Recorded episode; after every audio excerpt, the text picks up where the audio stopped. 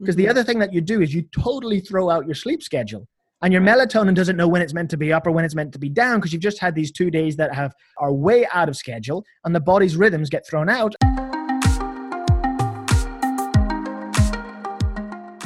Welcome to How Do You Feel, a podcast with info and inspo to help you tune in to your fitness, nutrition, and mindset. I'm your host, Casey Zavaletta, and together we'll explore how we can optimize our physical and mental health so that we radiate positivity and happiness from the inside out.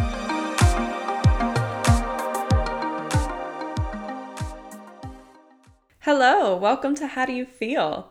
I am recording from a brand new office because we successfully moved into our new house yesterday. Moving is always a shit show, but I am happy to report that everything went smoothly and we're settling in great. Moves are so exciting. They're such a chance to rethink your life and rethink all of the habits, the things that you've fallen into routines of based on how you grocery shop, how you commute to work, the organization of your house. So it really feels like a fresh start. It's a really exciting time as we settle in. This is a very special week to me. It is National Eating Disorder Awareness Week. If you've been following along through my social media or the podcast, you know that I suffered from an eating disorder for about seven years. I'm not going to go into a ton of detail on my feelings about it right now on this intro, but make sure that you're following me on Instagram because I'm definitely going to be having conversations and sharing a lot of info and thoughts about disordered eating and body image this week. And then that's all going to culminate in an event that All Day Fit is holding called Finding Food Freedom. We're putting on this event as a space to have a conversation about these topics of disordered eating and negative body image, and then also eating disorders. We're going to have a therapist there who specializes in these topics, and she is someone that I really hope to have on the podcast and get to interview. So if you're not in Toronto or you're unable to come to that event, then you still get to hear from her because she has some really wise words to share on those topics. The theme of this podcast is neither of those things, it is sleep. Sleep is one of my favorite topics right now when it comes to health and wellness. And I found Ben Pratt, who is a sleep educator and expert on sleep, to come on the podcast today and share tons of amazing information about it. Ben Pratt is the program coordinator for the leading online training provider, Nordic Fitness Education. He's actively worked in the fitness industry since 1995 and within the field of fitness education as a tutor and international presenter since 2003. Amongst numerous vocational fitness certifications, he received a Bachelor of Science in Sports Science and a Master's of Science in Holistic Nutrition. Ben is the author of more than 15 health, fitness, and nutrition certifications, the most recent of which is the Sleep Recovery Specialist online certification that offers fitness professionals an exciting niche to support clients achieving their goals. It was a blast talking to Ben for this episode. He signed on all the way from Ireland to share with us, so I hope that you guys enjoy my conversation with Ben Pratt. Hi, Ben. Welcome to the podcast. I'm so excited to have you on and get the chance to talk with you today. Well, thank you so much, Casey, for uh, inviting me to speak and to uh, have some time uh, to discuss one of my favorite side hustles that is sleep. Yeah, you're very welcome. I have been diving into sleep a lot over the last couple of months and I've been waiting to have someone on that I felt like was an expert in sleep, someone that can really talk about a lot of these things and a lot of these questions that I still have because sleep is such a massive subject. I feel like I read one book and I thought I had a grasp on some things, and then I read a couple more books and I realized how much I don't know. I mean, it's just such a massive topic. Oh, I can completely concur with that. Certainly, uh, as I've been studying sleep over the last few years, I, the one thing I realized the most was was the size of the scientific literature is almost endless, and uh, therefore that makes it really difficult to get a grasp of uh, everything that's in the area. But at the same time, um, like all areas of science, you have to come down to some nuggets in the end and some some key points that you can take away and act upon, and and that's what I've tried to do over the last few years with regards to sleep. Yeah, definitely. I want to know, first of all, just why you care about sleep. Um, if mm-hmm. there's a personal story as to why you decided to learn more about it and start educating people about it. Well, that's a great question. I would say there's not really a, a real driving, motivating, exciting story behind this, unfortunately. However, I, have been working in the health and fitness space uh, too long now, as 25 plus years. And uh, with that, well, I certainly have found that my interest in areas has gradually grown and increased. So I started purely interested in fitness. I then progressed through into looking at nutrition in a big way, and I, I got a master's degree in nutrition. And that degree that I took was a holistic degree. It looked at the broader picture rather than individual nutrition. And that enabled me to have a better understanding of the systems of the body, how they work and operate. And so it made me consider other lifestyle factors much more than I had previously. And in more recent years, particularly the last three, four years, I've really started to, to research and study sleep a lot because of the impact that it has upon many other things that health and fitness professionals often focus upon. And so, personally, myself, I've always been a pretty good sleeper. You know, getting maybe seven to eight hours of sleep a night hasn't been too much of a challenge, except when my children were very young. Obviously, uh, when you have young kids, they tend to wake you up. You have a lot of kids, right? I have five kids. Yes. Five. Yeah, that'll most of them that'll definitely grown up your now. sleep. yes, yes. Well, most of them are all grown up now, so that was years gone by. Mm-hmm. Uh, my youngest is currently seven, so so it's been a while since I've had to deal with sleep disruption because of young children. All my kids sleep pretty well for the for the most part. However, as an aging individual, I'm now into my 40s. I've started to become aware that whilst I might get seven or eight hours of sleep in a night, quite often I wake feeling tired, feeling unrefreshed, and that, perhaps a few years ago, started me to begin to look more into well, why do I not feel refreshed even though I'm getting the quantity of sleep that I wanted? And so, being that sort of holistic practitioner, it caused me to go digging around looking for the root cause. You know, I like to go to the source. Yeah, I released an episode about sleep, um, episode 31, so a couple of weeks ago. And I concentrated a lot on quantity of sleep and how important it is to make sure that you're getting a full eight hours of sleep versus six. But quantity definitely isn't the whole story. And I've had a lot of clients and listeners asking, okay, well, I'm getting eight hours of sleep, but like you're talking about, they have a similar story. I'm just not waking up feeling refreshed. So there's something going on with quality. Could you speak a little bit to the importance of sleep quality as well, and that it's not just quantity? Yeah, absolutely. Uh, and I appreciate that. I, I, did get a chance to listen to your past episode. I think you did a great job there, Casey. You picked up on a lot of very uh, key and important points. The guidance is that all adults, no matter what age between 18 to 65 all adults should be seeking between seven to nine hours of sleep. So we sometimes sit on that eight hour sort of principle thinking that that's where it should be but actually there's a bit of a range there. The minimum should be seven plus. And uh, as adults that's what we should be seeking. Now as i've sort of mentioned and as you've alluded to there that you've had clients in this in this ballpark space uh, people often are achieving the minimum amount, but then still feel pretty tired, pretty worn down, and run down the next day. And that alludes to other aspects of sleep. Now, sleep itself goes through changes and phases throughout the night. It's not just a constant state of unconsciousness. There are levels of sleep, so to speak, from levels one through to four. And it goes from lighter to transitional sleep and into deeper phases of sleep. And each of these different phases of sleep changes and alters several times throughout the night. And so, for example, in a normal sleep pattern, somebody might go through three to four deep phases of sleep and possibly four to five lighter phases of sleep as the night progresses from the start to the end. Mm. And these different phases of sleep help us to feel either more or less restored.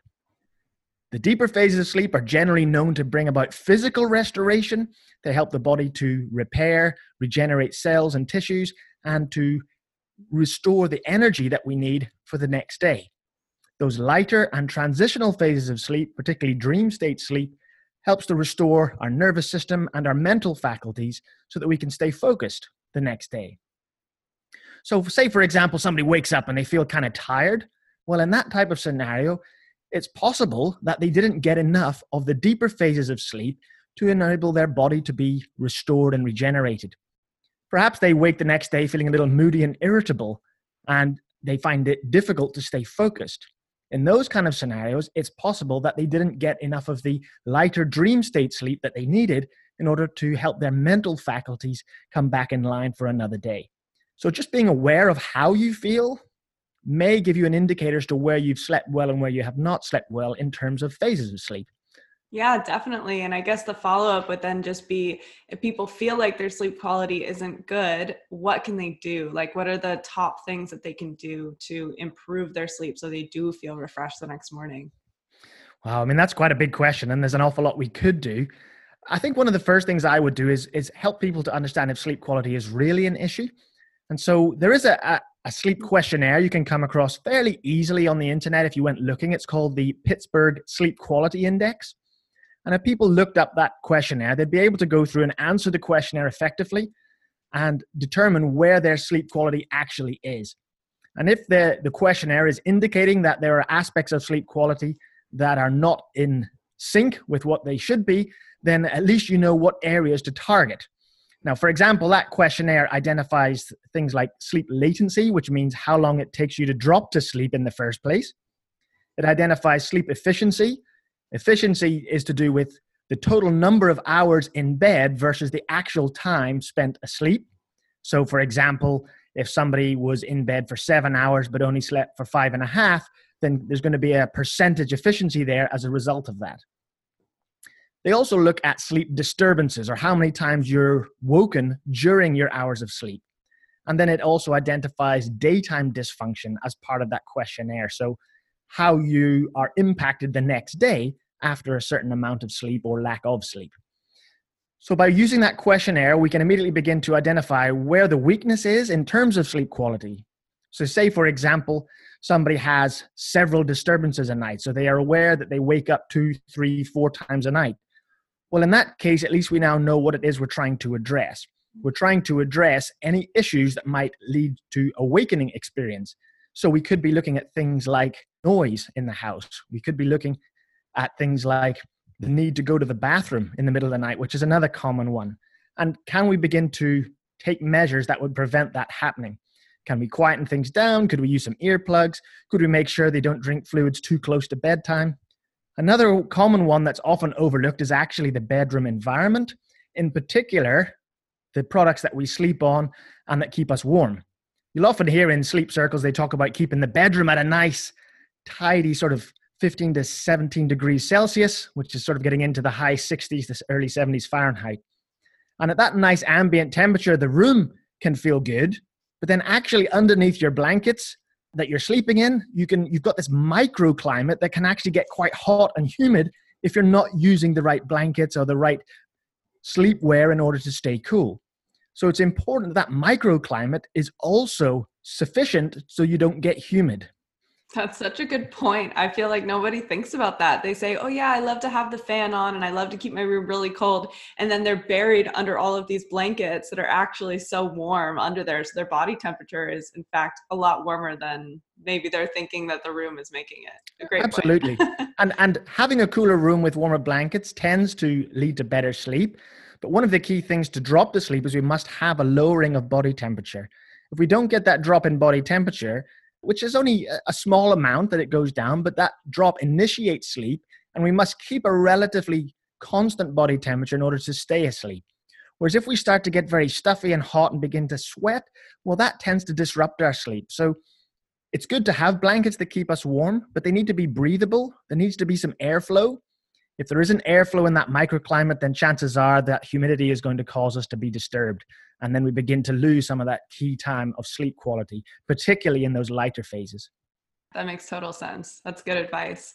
I'm going to transition a little bit and talk about why you prioritize sleep even before diet and exercise when it comes to health and then also optimizing performance. Okay, that's a, another good question.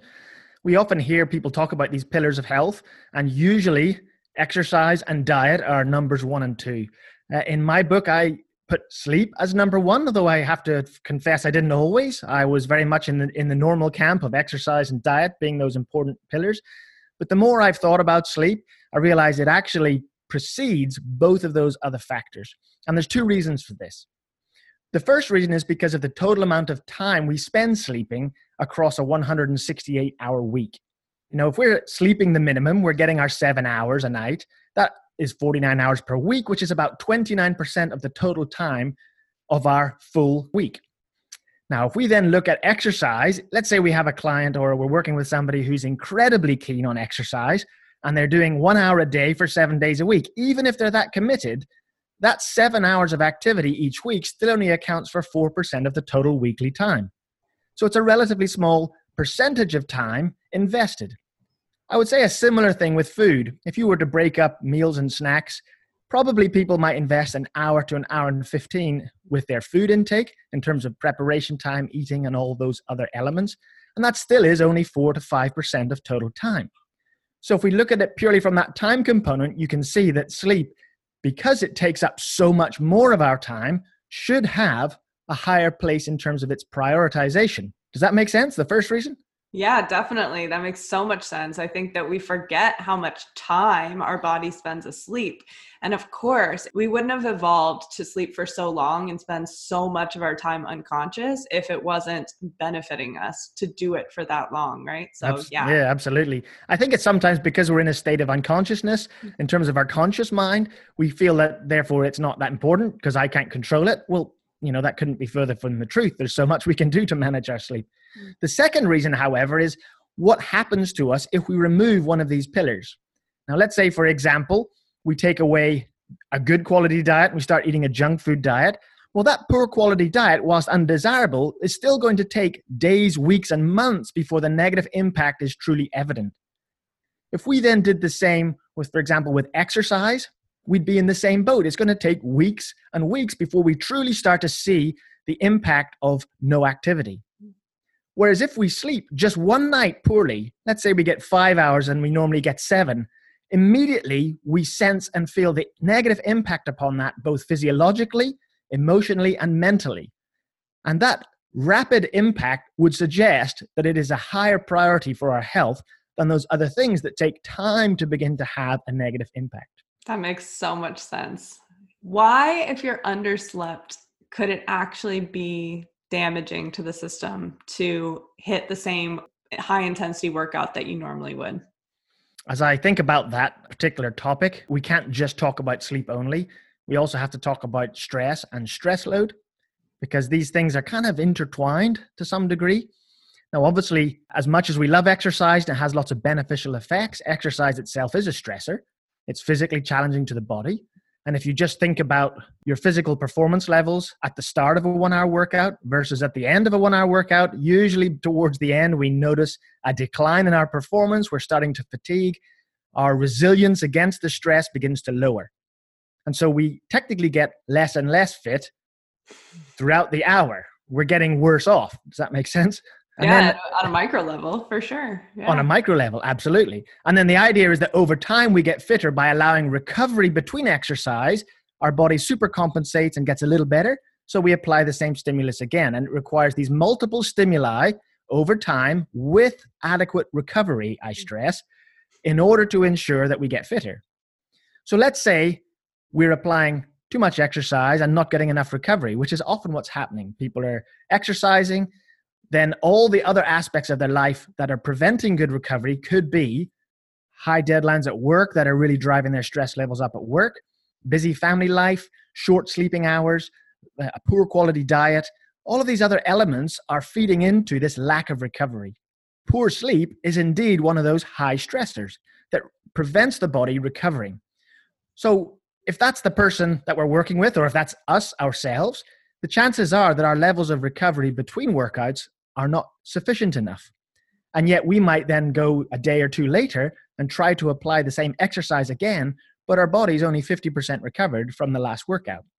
Now, once we start to see it like that, we recognize that we might create a plan in our head and say, right, this is my plan. I want to do this workout. But that plan isn't taking into account the fluid adjustments that the body has to go through and that it's still fatigued from the previous workout. Mm-hmm. Now, we could get a little bit more in depth here and specifically talk about hormones that occur during that recovery process and how they can be altered through a lack of sleep. Would you like to go down that road? Yeah, I would love to. So you, I think you you mentioned this reasonably well in your uh, in your previous podcast on the subject, but you talked about melatonin and the importance of melatonin as a sleep hormone. Now, it's kind of funny that it's called the sleep hormone because the real role of melatonin is not about maintaining sleep, it's just about initiating sleep. So as we get into our evening, melatonin levels, which are usually low in the day, rise and they rise to a level that starts to make us feel tired. And so it helps to initiate sleep because it brings about this feeling of, of I need to rest my body. However, melatonin staying high doesn't necessarily stop us from waking up in the night. So people who wake up two or three times a night will still have high melatonin. So it isn't the hormone that keeps things stable during the night, it's just the hormone that initiates that sleep. Then, as we get to the morning, melatonin levels crash and they drop down so that we can wake. But there's another hormone that brings that about. And there's a hormone called cortisol, which is classically known as our stress hormone. Now, during nighttime as we sleep, cortisol levels in a healthy individual will be low. And they will stay low until the early hours of the morning when they will start to rise. And the reason they rise is they, they are the antagonist to melatonin. And so they drag melatonin levels down and they rise to increase our energy and alertness ready to wake. And so they are the hormone of the morning. It's the hormone that keeps us alert and awake. Now, there's two other important hormones in this discussion around stress. One is growth hormone, which is a very important hormone, as you can imagine, for stimulating growth, cell regeneration, and things like that, which is important for getting over a workout. And 70% of our growth hormone is released in the first one to three hours of sleep. That is an important factor, particularly if we don't sleep well in those first one to three hours. And then the last hormone to consider is testosterone. Testosterone in both men and women has its peak in the early hours of the morning, and then it gradually drops throughout the day. So that's what we would refer to as a normal rhythm. Now, when we then look at sleep and we discuss, well, well let's discuss how that is altered from a lack of sleep and how that might impact our ability to train on a subsequent training day. First of all, for somebody who regularly sleeps poorly, we're going to find that cortisol levels in the morning are not high, they're abnormally low. And so, therefore, we wake and we don't have the surge of energy that we should have in the mornings. We start to feel sluggish because cortisol's job is to break down stored carbohydrates and fats and to release it into the system to have energy. And now we don't have that. And this lack of energy in the morning makes us feel tired and sluggish. And so, what do people do to counteract that? They go looking for a strong cup of coffee, which gives the adrenal glands a, a, hefty kick and releases more cortisol to help get that energy back that we are lacking. The other thing that happens with poor sleep is we end up with low testosterone. And that testosterone rising in the morning isn't quite at the high point where it should be. We also find if people are disrupted during that first half of the night, that growth hormone levels can become significantly lower. And so the restoration of the body through the stimulus that growth hormone provides doesn't occur to the same degree. And rather than getting this nice 70% daily growth hormone rise at nighttime, we end up with lots of small little peaks during the day. And so we don't get this two to three hour restoration period where cells and tissues are regenerating. And so that's lacking the next day as well.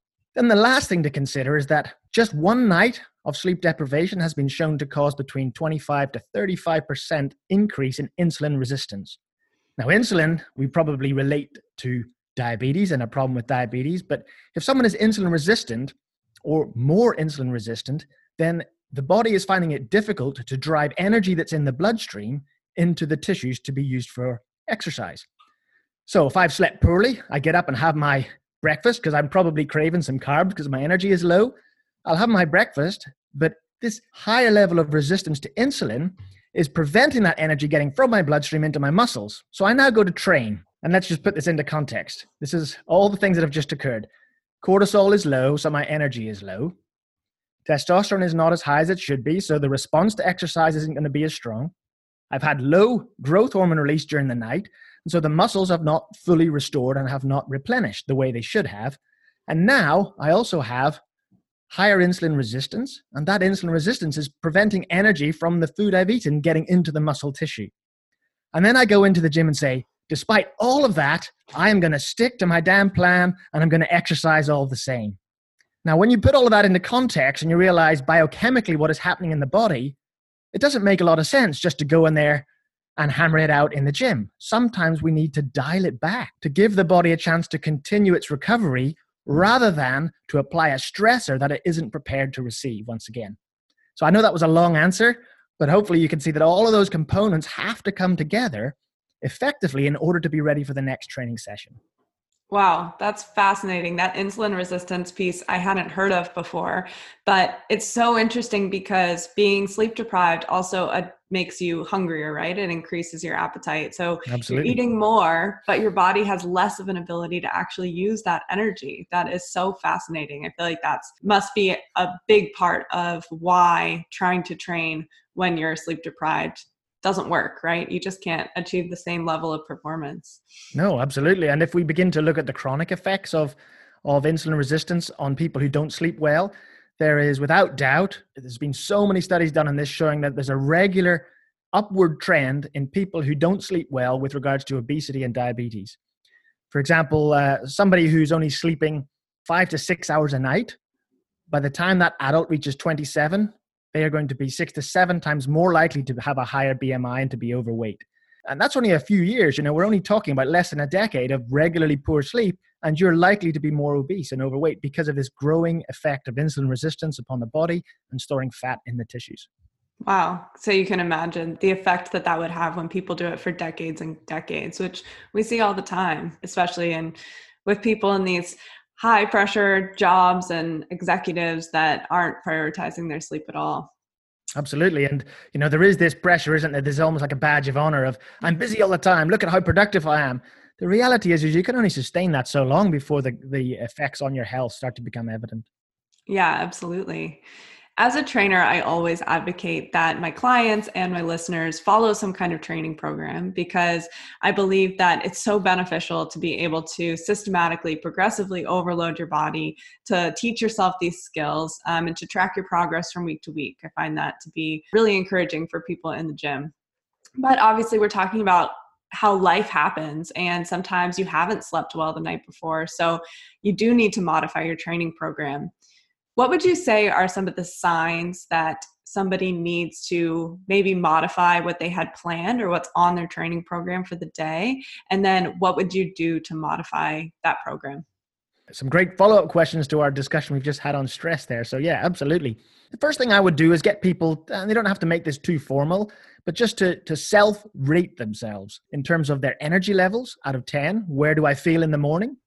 Uh, and give yourself maybe an hour or so to be up and actually become alert a little bit before we do this. So, so what are your energy levels out of 10?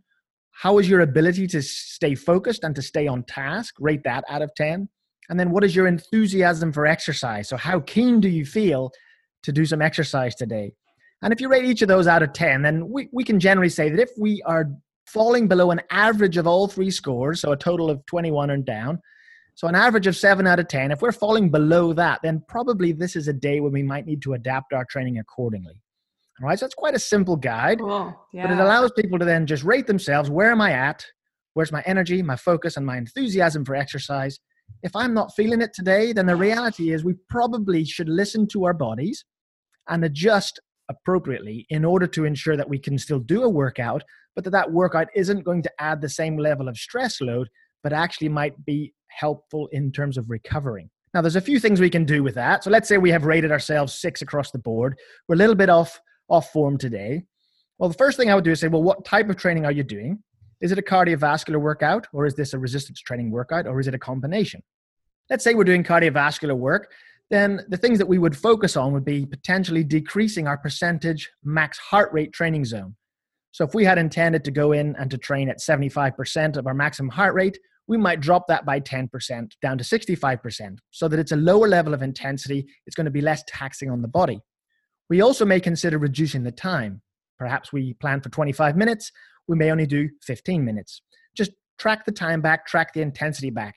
So we are now working and we will train to maintain where we're at, but it isn't going to push us to stimulate growth and performance later on when we're fatigued, it's more important just to consider we're on a maintenance training session so we don't fall backwards. We're not on a progressive training session. If we're doing resistance training, the thing we might consider is managing the volume and intensity of the workout. So, for example, we may look to lower the weights by 10 or 15%, and we may also adjust the stats. So, if we had four sets of 10 that we were going to work on, we might dial that back and only do two sets of 15. So, again, it's well within our capacity, but it moves away from that higher intensity and volume. The other thing that we should be thinking about with regards to training with resistance work is we should think about managing the, re- the rating of perceived exertion, sometimes called RPE. And if we would normally work out at uh, 8 out of 10, that's what we're aiming for at the end of each of our working sets, we'll probably look to dial that back again, maybe down to about a 6 so that it is providing some work to the tissues, but it is not stressing them to cause too much microtrauma in the muscle. Because we've dialed both our cardio back, we've dialed our resistance training back, that allows us some time to do something that's more restorative. Mm. And so this is where we might increase our warm up and mobility time. And we may also increase our stretch down and wind down time at the end. And so you can see just by doing those few things, we're making the overall intensity and volume of the workout less difficult to allow us more restorative work either side.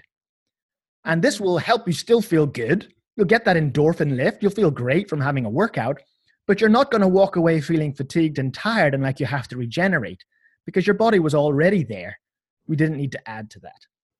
Yeah, that is such a great way to explain it. And I think that it's just so important that people give themselves some grace in this and that they realize that physiologically you might not be there for a full on workout. And that's okay. Like it's okay to dial in, listen to what your body is saying, right? And make changes based on that. We don't have to go into the gym and follow every workout that we had planned to a T. Absolutely. But one thing if I just add in there, Casey, is that if, if we've come in and we've rated ourselves sevens, eights, nines out of 10 on that energy, ability to focus, and enthusiasm for exercise, guess what? Today is a day we can go and hit it hard. Mm-hmm. So we mm-hmm. need to be honest with ourselves, you know. Sometimes it might just be, hmm, I'm just kind of not in the mood today, but actually those things rate well. Well, usually what I find in that scenario is if you get into the gym and you start your warm up usually by the time you've done five or 10 minutes of warm up, you're ready to go and you can feel that you're going to have a great session. So we need to be honest in how we rate ourselves. Yeah, that's so true. And I think it just takes a level of understanding of yourself and actually being conscious about these things because a lot of people kind of go on autopilot once they're in the gym, right? And they're not taking the time to reflect and ask themselves some of the questions that you've explained to us. Yeah, they're missing a piece of of what they could be doing for their body. Uh, yeah, I totally agree. And and if I can address any uh, fitness trainers or personal trainers who are listening here, um, I think also sometimes in the fitness industry, trainers just work with what they've got in the plan, and they try to encourage and motivate. They feel their role is always to drive the client if they're feeling a bit off form. Trainers today need to be more informed than that. They should be asking those questions. What are your energy levels? How's your ability to focus? What's your enthusiasm for exercise? And if they then get a rating, then the trainer can be sensible enough to help adapt it for the client. 100%. Yes, that's a great point. Let's shift again. I want to talk about sleep chronotype. This is a very interesting topic. Could you just explain to us what sleep chronotype is and then how you know what your personal chronotype is? So chronotyping is a is a an area of science where some people spend all of their careers focusing on. So I, I don't pretend for a second that I uh, am a, an elite expert in this particular field, but I know enough to, to, to give you some answers. So, what is chronotype? Well, I would define it as it's a propensity and a natural preference to sleep at certain times across a 24 hour cycle. All right. So, some of us will have a tendency to feel that we can sleep a little earlier in an evening. Some of us feel like we want to stay up later. And then there'll be those who are in between. Now, traditionally, chronotyping tended to identify three main types. We have the early larks, the ones who are usually able to wake early but also tend to run out of steam earlier in their day and go to bed sooner. We have the night owls who tend to stay up later and as a result struggle to get up in the morning. And then we have the intermediate types who range anywhere from one extreme to the other. Now, the other element of chronotype is that this is not fixed. So often we tend to think chronotype is a fixed type. So I have done a test, which you can do. There's something called a morning eveningness questionnaire. Again, if you look it up online, you'll easily find it. It's a well validated scientific test. And very quickly, with just a few questions, you can get a preference as to what your chronotype is. But this changes through different phases of our life. So if you just think about it, it probably makes a lot of sense. Anyone who's got young kids will tend to know that at earlier ages than being a teenager, so maybe from zero through to 10, 11, most kids are young larks. They wake early, they've uh, a zest for life, and they're ready to go fairly early. But also, young kids tend to tire sooner and they go to bed earlier. However, as we get to our teenage years, typically teens shift in their chronotype. And most commonly, they move to become night owls. And so they'll shift a couple of hours in their phase, and you tend to find now they really struggle to get up in the morning. And guess what? They just they come alive at 10 o'clock at night and they're ready to do all the cool stuff. And as parents, we're desperate for them to go to sleep. You can tell I'm spotted. I have some teens. This is coming from experience for sure. absolutely, absolutely. All right. Now, as we get into adulthood, it actually varies a bit. And then we tend to shift towards what is our natural genetic preferences. Mm. Some people will shift back to early larks, some people will stay night owls. The only other time that that changes is as we get into our elderly years. What we tend to find is uh, the elderly population typically shift back to becoming early risers. They go back to a lark chronotype and they're early risers and then they tend to not last the day and they're falling asleep on the couch when they're watching the news at nine o'clock at night so did i miss something in what you asked or is there something else you'd like to, to ask no i think that you you define chronotype well and you, you can use the questionnaire i guess mm-hmm. to um, tell which kind of chronotype that you are my mm-hmm. one burning question about chronotype is let's say you're having a lot of trouble waking up in the morning how do you know if that's your natural genetic chronotype kicking in or if it's just something about your habits and something that you need to shift in order to for example help yourself get to sleep earlier and sleep better i have a lot of clients that ask this once they start talking about chronotype and they say oh okay so i must be a night owl but I used to think I was a night owl and then I shifted my habits a lot and my schedule shifted. And mm-hmm. now I feel much more alert in the morning and I feel much more energetic in the morning. So I'm not sure which one I am anymore. Mm-hmm. How do you that's, tell which is which? Well, I think that's great. Uh, what you did is a great example of exactly what people should be doing. Uh, I think first and foremost is to reemphasize that chronotype's not a fixed state. Mm-hmm. Right? You can take night owls and you can help them train to become better in the mornings. They might not ever truly love morning time, but they can get to the point where they can function effectively because we've adjusted habits. So the first thing I would do is take the quiz, take a morning eveningness questionnaire, and see where you sit. So at least you now know where your preferences are based on your current position. Mm-hmm. So let's say somebody did do that and they came out as a night owl based on current preferences. Well, then what we would need to do is start to look at is there any other things that are getting in the way? So we would then potentially need to address sleep duration. Are they getting enough sleep in the night to begin with? And then we would look at any sleep quality issues. Are they getting the seven or eight hours they need, but they're still feeling terrible in the mornings? Right, now let's start to look at well, what of those aspects that we talked about earlier with regards to sleep quality, so, so latency, the ability to stay asleep and not wake up all the time, and then our daytime functioning. We might look at some of those things and determine is there anything there that we should investigate further as to what is the root cause. Next of all, I would then start to identify any sleep disruptors. Is there anything that they do in their daily habits that is having a knock on effect in a negative way upon their sleep at night? The classic ones are smoking, alcohol, and caffeine. If any of those habits are creeping into the day, particularly later in the day towards bedtime, then chances are those are things that are keeping them awake. Next, I would then look to see if the person has any kind of wind down routine or are they literally on their computer and phone to the last gasp and then they try to just fall asleep in bed. So I would look to see whether there's stimulation um, and arousal from lots of different factors in their environment. That um, one makes a huge difference. I've noticed that personally. I had a great routine where I would turn off my phone. This was uh, like back at the end of 2019, kind of. I was mm-hmm. really in the routine of turning my phone off an hour before bed and nice. winding myself down and doing some reading, even by candlelight. And I've gotten way out of the habit of that. And I've been noticing this week, it takes me so much longer to fall asleep. That's because the blue light inhibits melatonin release in a significant amount, right? It can do. And, and the, the great thing is that many of our devices uh, and, and, gadgets today, from laptops to mm. phones and everything like that, have the ability now to warm the screen. So you can begin to reduce the blue light. Although I have noticed that not, I've seen some devices that have that feature, but the blue light doesn't really get taken out very much. If you're using screens later in the evening, should really start to go more of a yellowy orange color it shouldn't still look bright and clear. It, it really shouldn't. And so I've seen some devices that you put it on maximum and it's still got plenty of blue light coming out. So we need to be mindful of that. And as you state, it does lower melatonin. And uh, that's not what we want because that'll mean that our sleep latency time increases. It takes us longer to drop off because we have to allow the body to begin to raise its melatonin level again.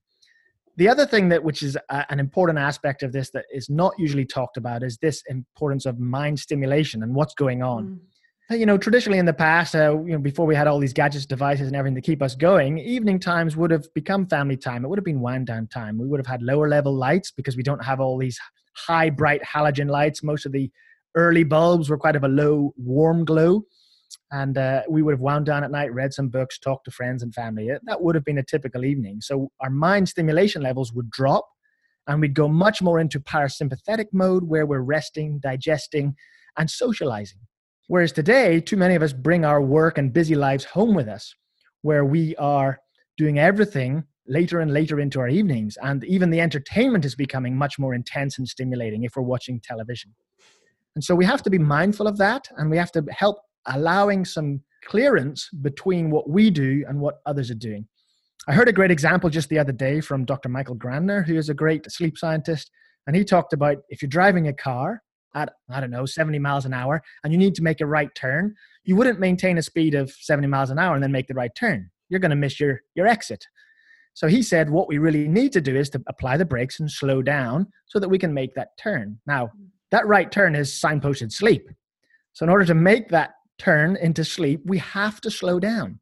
We have to allow the body time to wind down, to allow melatonin to rise, to bring our levels of alertness and excitement down in order to allow sleep and its natural, easy, relaxing feelings to wave over us and to allow us to make the right turn and go to sleep. Yeah, so that makes total sense. But it doesn't mean that's what we do when right. life is in the way. It, but it makes a lot of sense. Right. Or we have one final email that we just feel like we need to answer right before bed and you know, and then we do it because we have it with us. Yeah, exactly. it's definitely a it's definitely a shift in habits that needs to happen and it needs to happen on purpose deliberately. Exactly. Now, the other thing I often say, uh, blessed to my wonderful wife, but I often say to her, is the person on the end of that email seriously sitting waiting for you at 11.30 at night because they're about to reply? I says, I doubt it very much. That email will be there in the morning. Just yeah. make a note so you don't forget. It's yeah. as simple as that. Or mark it again as unread so it's still in your inbox when you go back in the morning. There's things that we can do to manage it. It's it's it's our own need that we have to respond to things urgently. It, it, so often at that time of night, they're just not urgent. Mm-hmm. Now, the other things that we can look at, of course, are sleep environment. We can manage that. We can also look at light exposure, as you've well talked about, and bring those levels down at night, as well as ensuring we're getting good light exposure in the morning. Now, when we've applied some of those things, then what I would do is go back and reevaluate the person. Let's reevaluate with your chronotype quiz again and see, once we've done this now for a couple of weeks, how do you feel now compared to how you did originally?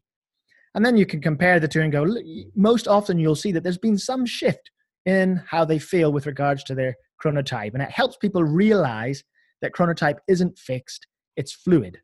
And we can adjust to some degree to have our preferences fall more in line with what we are required to do on a daily basis. That's awesome.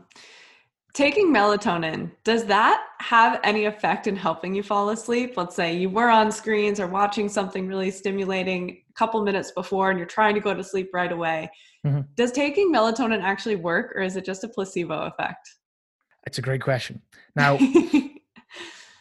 I kind of want to preempt this. I will answer your question. Okay. I'm not being, I'm not being a politician on you. I, I kind of feel sometimes when we're struggling with sleep, our first port of call is, can I get a supplement to help me with that?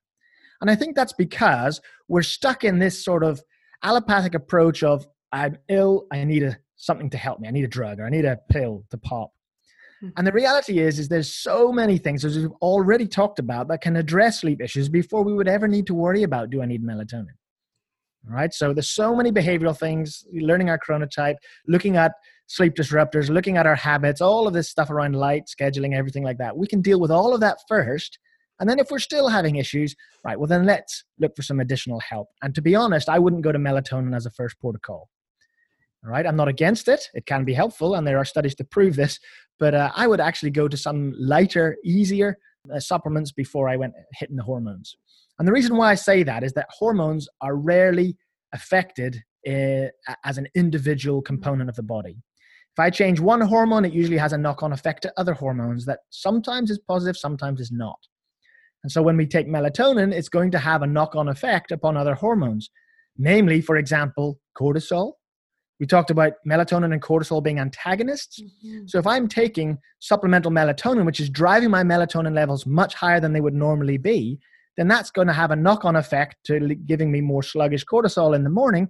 and I'm trying to feel energetic and I kind of feel tired. And one of the side effects many people talk about is feeling a little weary in the morning still. They haven't quite got that out of their system. And that's because of its antagonistic effects on cortisol.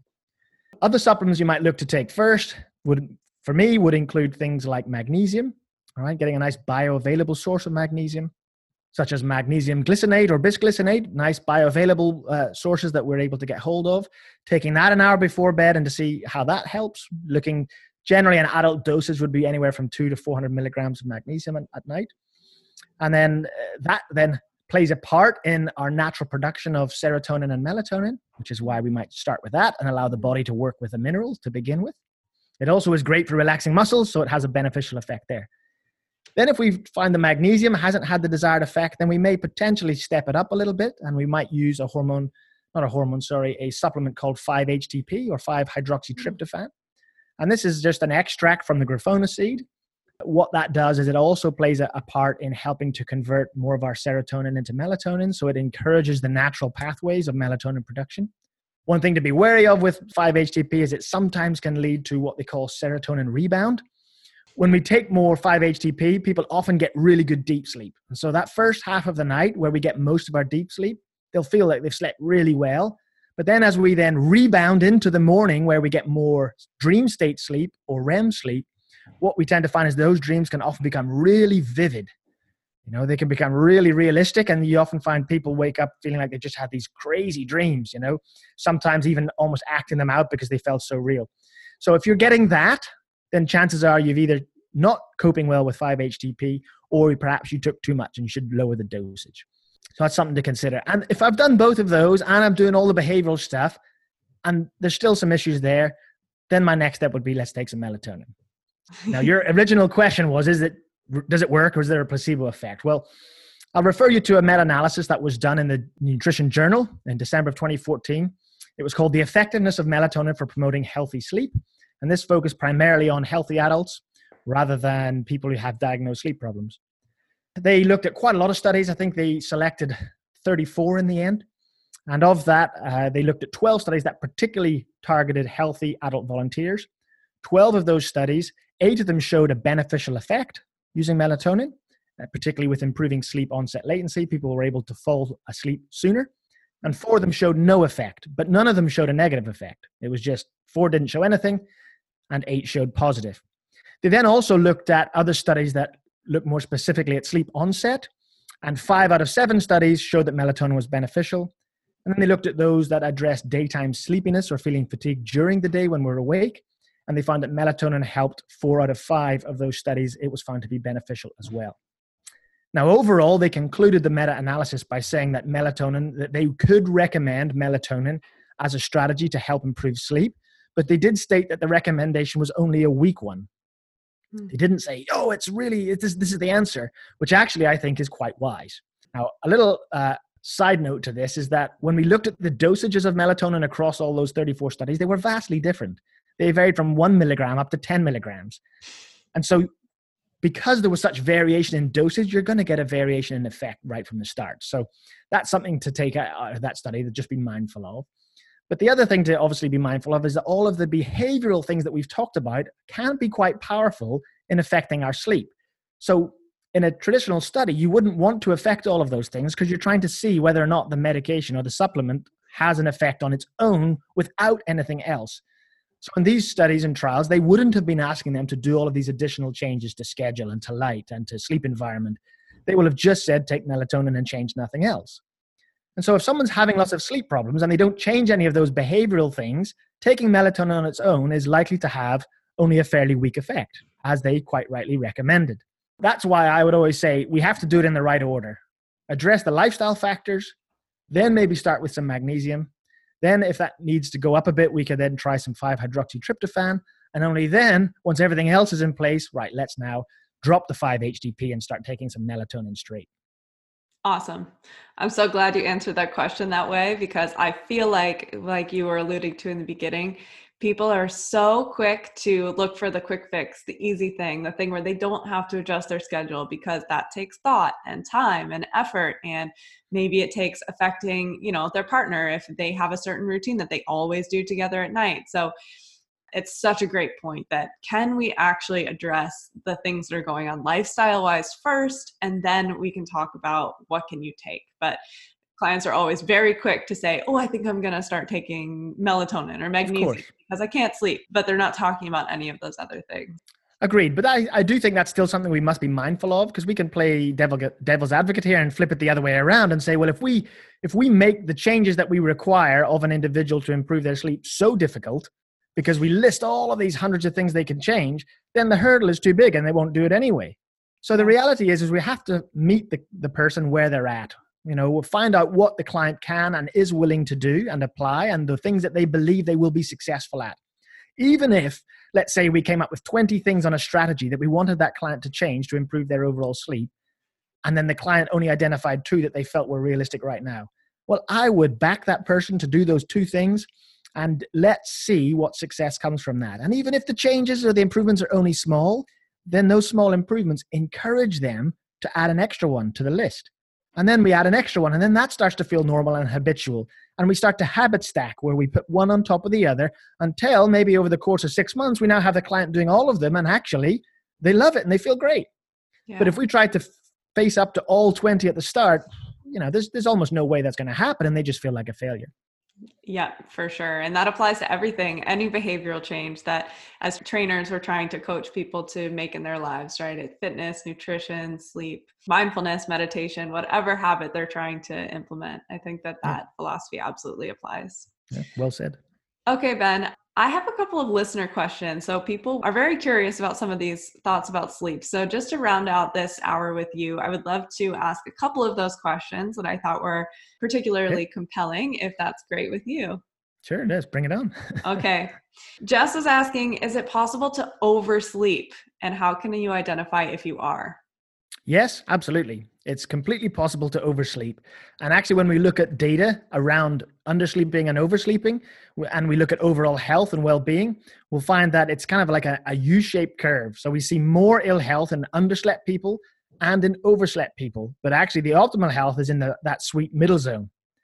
All right. And so if we are oversleeping, that would typically be defined as people who are regularly sleeping more than nine hours per night. We do also tend to find that there are health problems associated uh, with with the lives of those people. Now, I would suggest in many cases it's not the sleep that's causing the health problems in those people, but it tends to be the other way around. Mm-hmm. 15% of all sleep problems occur because of an existing medical condition. And so we may find that someone already has some ill health, which is leading to sleep problems. And some of those problems can be oversleeping. All right. You know, if you get somebody who's suffering from extreme fatigue or has some health problems that, that relate to that, or adapt energy levels, then we may find that those people are oversleeping mm. and as a result often feeling lousy. Another side to oversleeping tends to be, which is probably more common, is where people have underslept all week and now they don't have to work at the weekend. And so now they try to catch up. And so their body's so fatigued because they built up this debt all week long that they then sleep nine, ten hours on Friday, Saturday night. Right. Now, there have been some studies that have looked at that, and they've, they've pretty much shown that that's not how it works. We do not see a, a recovery of the hours lost. We don't see that. And as a general rule, it appears that it takes about twice as much sleep to make up for the hours that were lost. So, what I mean by that is if someone was an hour short for five days of the week, they would now be five hours short. Well, it's going to take a gradual replication of an additional 10 hours to gain back the lost health benefits. Does that make sense? Yeah, so it's so hard to make back yeah. this quote unquote sleep debt on the weekend. It's not really exactly. Possible. I mean, you know, you can't add five hours each night. Right. You know, if, if you were getting six hours during the week and then you try to sleep 11 hours Friday and Saturday, it's it's almost not going to happen, and you'd probably feel terrible for doing that. Because mm-hmm. the other thing that you do is you totally throw out your sleep schedule and your melatonin doesn't know when it's meant to be up or when it's meant to be down because you've just had these two days that have are way out of schedule and the body's rhythms get thrown out and then on monday what do you suffer from? You suffer from what we might call social jet lag right? Where you've been out late with friends and you slept in like crazy and then on monday when you have to get up at the normal working hour now you're really tired. And so it, it tends to become this method of restoration that actually kicks us in the butt on a monday morning yeah, it speaks to the importance of the consistency in a sleep schedule and regulating your circadian rhythm and how important that is. Absolutely. I had lots of people asking about the best way to optimize sleep if you're a shift worker or at least balance out the negative side effects of doing shift work. And I some of the jobs that these people are in, paramedics, firefighters, nurses, are all wondering like, yes, I know I can't be on a consistent sleep schedule, but what can I do if I'm a shift worker to negate those negative side effects? It's it's a tough one. Uh, unfortunately, just to just to state the statistics, uh, shift work uh, is perhaps one of the most challenging um, problems in relation to overall health in in sleep and circadian rhythm. Uh, and usually, the long term prognosis for people on shift work is not great. It, it really does shorten life. That's tough because often the jobs, as you're referring to, that people are doing be, to do shift work are often real essentials. Mm-hmm. You know, they're things that that are services that require 24 hour attention and so somebody has to work that. My first bit of advice would be to determine with your employer whether it's possible to have longer blocks on a specific shift. Now, I say that because I'm aware of some shift workers, for example, in health services, who having to do maybe two or three nights on one shift, and then it, it shifts to another shift every few nights. Uh, you know, they might get a couple of days off, which they kind of try to recover, and then they're on a different shift, and a couple of days off and a different shift. And so the change of shift is too much. Right. And that changing of shift is the battle. So, for example, if someone had to do night work, it would be better that they did two weeks straight of night work rather than night work, day work every couple of days. Does that make Got sense? It. Yeah, for sure. Two weeks, like for example, two weeks straight of night work, and then maybe two full weeks of day work. So that way they're Absolutely. only making that shift one time in the month versus multiple. Exactly. Now that's the that's the real battle with shift work is adjusting to a to a schedule and, and to adapt your circadian rhythm and then having to do it again so quickly. And anybody who's ever made some flights uh, that cover multiple time zones will feel that the how difficult jet lag is. Well, essentially what we're asking a shift worker to do is to go through jet lag all the time. That would be the first thing I would do is, is investigate, ask the question is it possible that I can do more shifts in this particular pattern before you change me up? And if that's mm-hmm. possible, great, because that allows you more time to adapt. Now, usually as a rule with jet lag, we would say that for every hour or time zone that you've crossed, you would normally need to give about one day's worth of time to adjust your body to that time zone. So if somebody's gone from a six till two o'clock shift and now they're doing a two till 10 o'clock shift, well, they've had to shift eight hours. And so we're talking about seven to eight days to adjust to that new pattern. And you can see why that's so damaging when they're shifting every three or four days to a new pattern. If they can stay on that pattern for a while, then their body gets back in sync and they can have a few days where they feel all right at work rather than mm-hmm. feeling tired. Right. The other thing I would say with those essential services, you know, police force, fire, medical services, things like that, is so often the work they have to do really requires energy and attention. And so t- a tired workforce is not a good workforce. Now, for those who are having to make those changes, the key is, is can you preempt the change? Often, people who do shift work will have a few days in between the end of one shift and the start of a new shift pattern. What I would be saying is, as soon as they end that last shift before the shift pattern changes, we've got to start thinking like the new shift pattern. All right. So rather than having lots of sleeping in to try and recover, which just throws them off and then they have to readjust again, if they're going from mornings to nights, we're immediately at the end of that shift thinking, right, as soon as I've slept, the next day I'm now thinking and operating like the late shift pattern. I'm going to gradually adjust towards that pattern. So we might gradually move bedtime and wake time towards that pattern. We may also consider things like adjusting light exposure to be more in keeping with that nighttime pattern. Mm-hmm. And we may also start to adjust our meal times to be more in consistency with that pattern. And then also exercise all of these type of things are signals and cues to the body that we are needing to adapt to this particular wake and sleep time. And by doing that even if you just have two or three days between your shift patterns that can actually help you adjust to that pattern of work sooner. But it takes a little thought. Okay, that makes a lot of sense. I feel like this group of workers could definitely use some education from someone that could give them the specifics on how to sort of structure their day when they have to switch from one shift to the other. Yeah, I totally agree, and I even think that from a uh, employer perspective, I, I, think they have a duty of care, mm-hmm. and too too many employers are unaware that this is uh, such a big issue. You know, they have a duty of care to be sure that their workers understand the most effective ways to adapt themselves from one shift pattern to another in order to ensure they have an effective workforce. Because if they don't do that, surely they're losing money because they have an ineffective workforce who's struggling to stay focused, who is tired. The chance of error is much higher. All of those things are going to be negative to that employer's output and their productivity. And so, why would you not invest in that? I totally agree. My final listener question is one that I have definitely been wondering about for a while too.